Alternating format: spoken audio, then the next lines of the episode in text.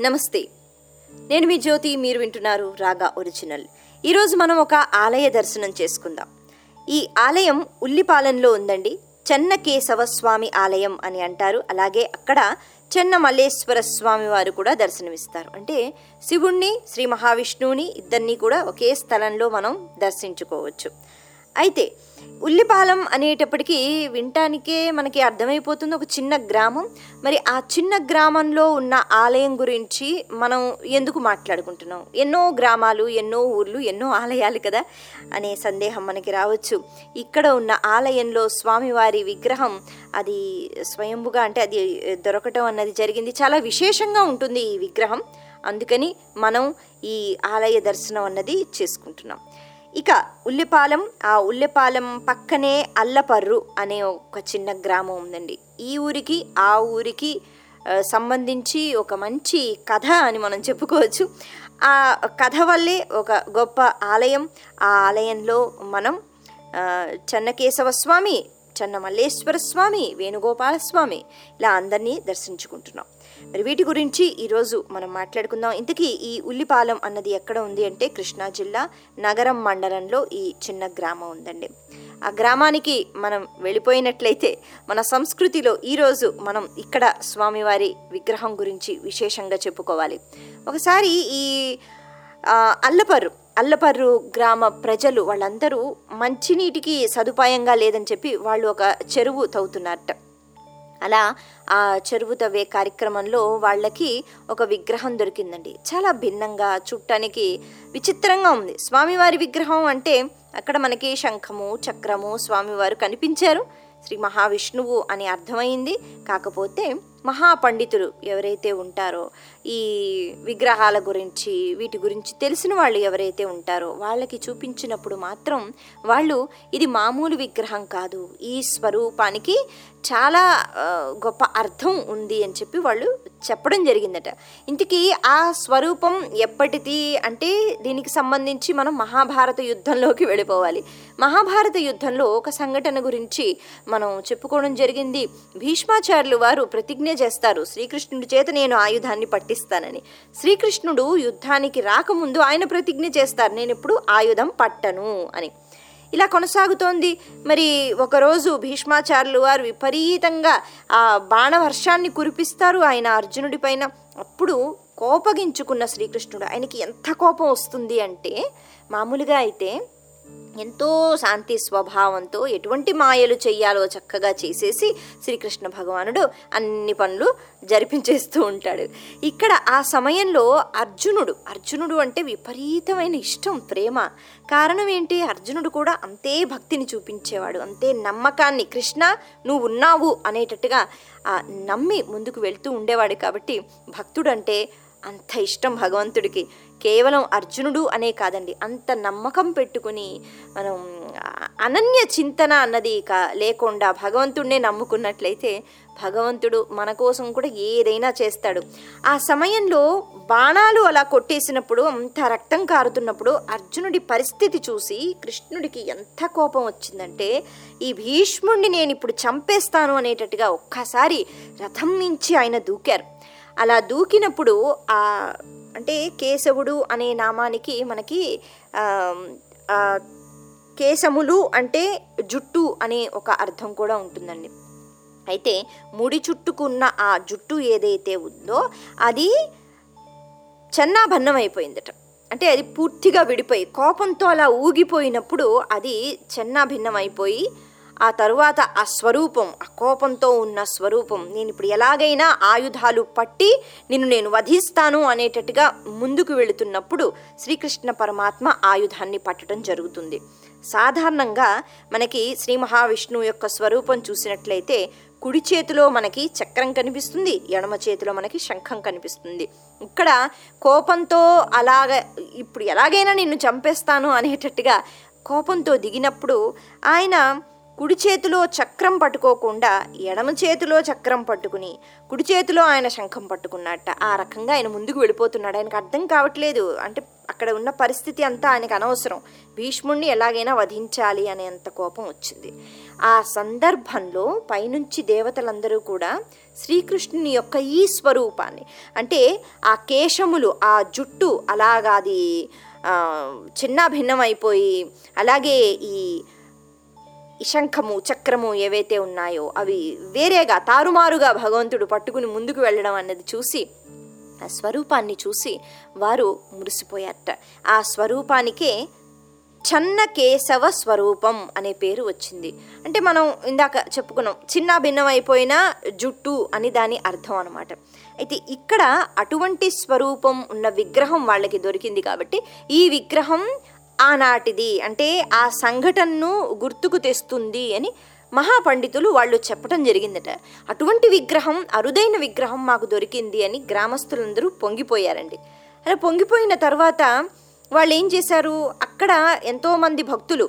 అయితే ఎవరికైతే ముఖ్యంగా ఈ విగ్రహం దొరికిందో ఆవిడ ఒక స్త్రీ. ఆవిడ ఈ దేవుడు నా దేవుడు నాకే ముందుగా కనిపించాడు అనేటట్టుగా ఆ చెరువు పక్కనే ఒక చిన్న మందిరంలా ఆవిడ చేసుకుని నిత్యం అక్కడికి వచ్చి ఎక్కువగా ఎప్పుడూ అక్కడే ఉంటూ పూజా కార్యక్రమాలు అవి ఆవిడ చేస్తూ ఉండేవారట. అయితే ఇది మనం అల్లపర్రు గ్రామం గురించి మాట్లాడుకుంటున్నాం. మరి ఇప్పుడు ఆలయం అయితే ఎక్కడ ఉంది? అంటే చెన్నకేశవ స్వామి అనే ఆలయం ఎక్కడ ఉంది అంటే ఉల్లిపాలెంలో. ఈ చన్న అనే పదం మెల్లిమెల్లిగా అది చన్న అయిపోయింది. కాబట్టి చెన్నకేశవ స్వామి ఆలయం అని మనం ఇప్పుడు చెప్పుకుంటున్నాం.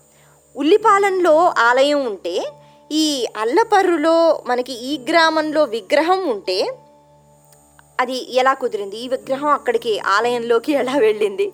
దీనికి సంబంధించి ఇంకో చిన్న కథ అనమాట ఆ కథ ఏంటి అంటే ఈ ఉల్లిపాలెంలో అప్పట్లో ఎలా ఉండేవారంటండి? అప్పట్లో ఏంటి? ఇప్పుడు కూడా కేవలం శ్రీ మహావిష్ణువే దేవుడు ఆయన్నే మేము పూజిస్తాం అన్నవాళ్ళు కూడా ఉన్నారు.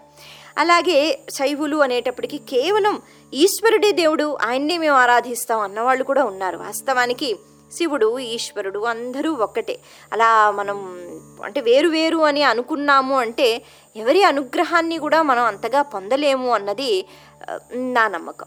ఏది ఏవైనా అప్పట్లో ఈ భావం అనేది చాలా ఎక్కువగా ఉండేదండి. శివాలయాలు నిర్మించిన వాళ్ళు శైవులు అనేటప్పటికీ వాళ్ళు కేవలం శివుడినే ఆరాధిస్తాము శ్రీ మహావిష్ణువుని ఆరాధించము అనేటట్టుగా ఉంటూ ఉండేవారు.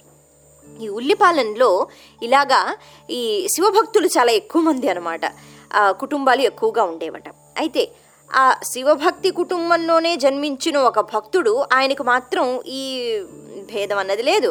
ఆయన శివుడైనా శ్రీ మహావిష్ణువు అయినా అందరూ అందరినీ ఆయన సమానంగా పూజిస్తూ ఉండేవాట అయితే ఆయనకి శ్రీకృష్ణ స్వరూపం ముఖ్యంగా వేణుగోపాల స్వామి స్వరూపం అంటే చాలా ఇష్టం.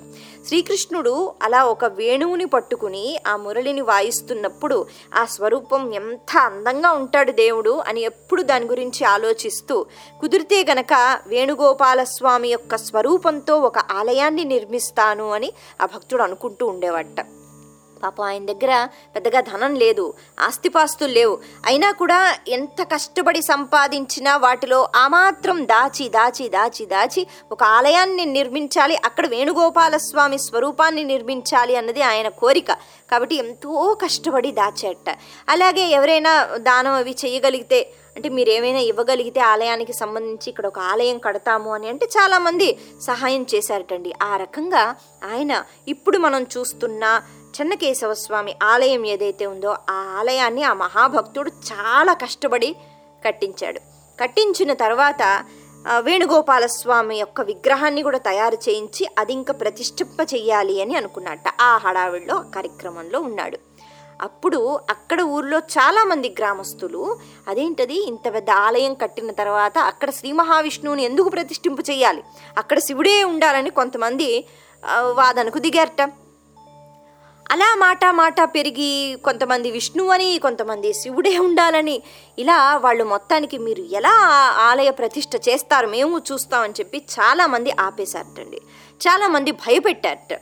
ఇక్కడ శివాలయమే ఉండాలి ఈ ఆలయంలో శివుడే ఉండాలనేటట్టుగా. ఆ మాటలు విని మనస్సు పాడైపోయి ఈ భక్తుడు ఇలా జరిగిపోయింది ఏంటి ఇంత కష్టపడి నేను ఆలయం కట్టించి వేణుగోపాల స్వామి యొక్క విగ్రహం అక్కడ ఉండాలని అనుకుంటే ఇప్పుడు అంతా తారుమారైపోయింది. ఇన్ ఇంతమంది గ్రామస్తులు ఇలా బాధలు పడుతూ వాళ్ళు కొట్టుకుంటూ ఇప్పుడు ఈ ఆలయంలో నేను ఏం చేస్తాను పూజా కార్యక్రమాలు అని అనుకున్నట్ట. అయితే ఆ ఉల్లిపాలెంలో జమీందారులు ఉంటారు కదండి ఆ జమీందారు దగ్గరికి వెళ్ళి అయ్యా ఎంతో ఇష్టంతో ఎంతో కష్టపడి ఆలయాన్ని అయితే కట్టించేశాను. ఇదిగో ఈ విగ్రహం. ఇప్పుడు ప్రతిష్ఠింప చెయ్యాలా? మీకు తెలుసు ఊర్లో ఉన్న గొడవలు ఎలా జరుగుతున్నాయో. అందుకని మీరు ఈ ఊరికి పెద్ద జమీందారు కాబట్టి మీకు నేను ఆలయాన్ని అప్పచెప్పేస్తున్నాను విగ్రహాన్ని అప్పచెప్పేస్తున్నాను. కుదిరితే గనక మీరు చెయ్యగలిగితే నా వల్ల కాదు మీరు చెయ్యగలిగితే ఈ విగ్రహాన్ని ఈ ఆలయంలో ప్రతిష్ఠింప చేయండి అని చెప్పారట. ఎందుకంటే ఆయన పాపం బాగా భయపడిపోయాడండి సరే మరి ఇటువంటి మహత్కార్యం గురించి భయం ఎందుకండి? నేనున్నాను మీకు తోడుగా అంటారట జమీందారు. అయితే జమీందారు ఆ ఊరికి పెద్ద కాబట్టి ఆయన్ని పెద్దగా ఎవరు ఎదిరించలేకపోయారట.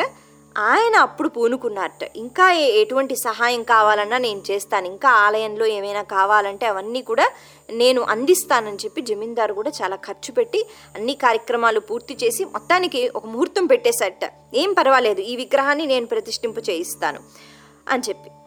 సరే ఇక ఆ ముహూర్తానికి ఒక రెండు మూడు రోజులు ఉందండి. స్వామివారు కల్లో కనిపించారట జమీందారికి. కల్లో కనిపించి అన్నట్ట నేను అల్లపరులో కూడా ఉన్నాను. అక్కడ చెరువు దగ్గరే నేను ఉన్నాను. మరి అక్కడ ఉన్న నన్ను తీసుకుని వచ్చి కూడా ఈ ఆలయంలో ప్రతిష్ఠింప చెయ్యాలి అని స్వామివారు చెప్పడం జరిగిందట. అయితే ఈ జమీందారు ఏమనుకున్నాడు? ఆలయ కార్యక్రమాల్లో నేను మునిగిపోయి ఉన్నాను కదా ఇటువంటి కళలు రావడం సహజం.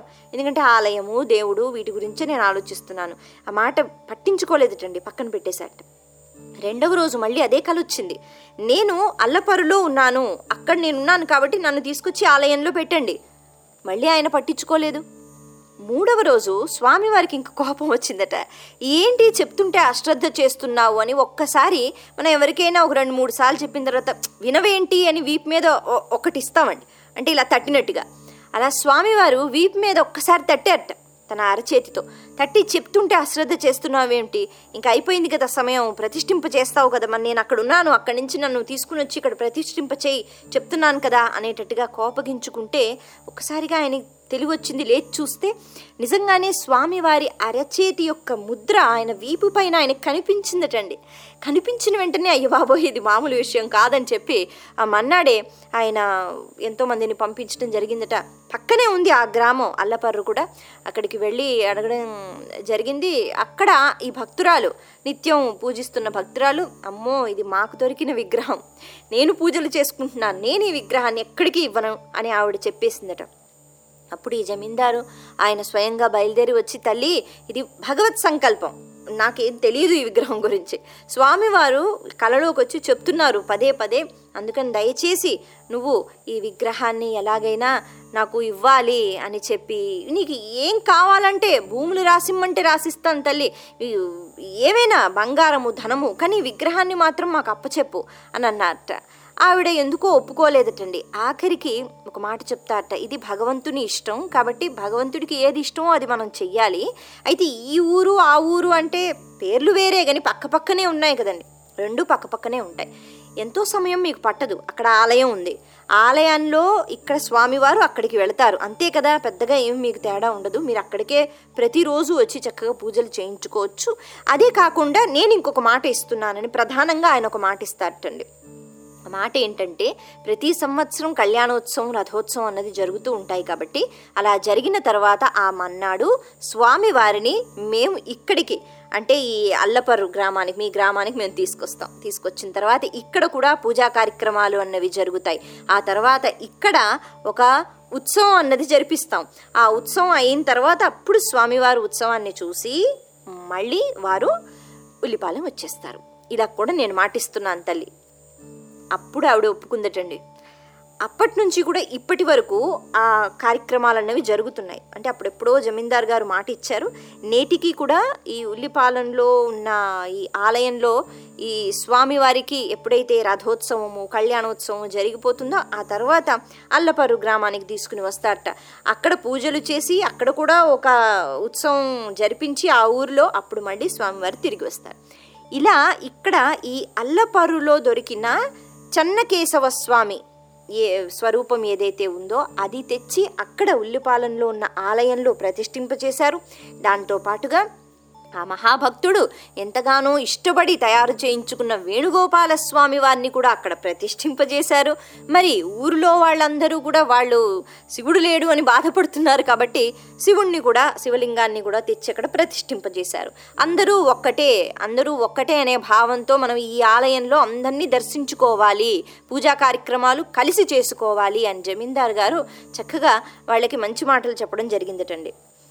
అప్పటి నుంచి కూడా ఈ చెన్నకేశవ స్వామి ఆలయంలో మనకి చెన్నమల్లేశ్వర స్వామి అని ఇక్కడ శివలింగము కనిపిస్తుంది.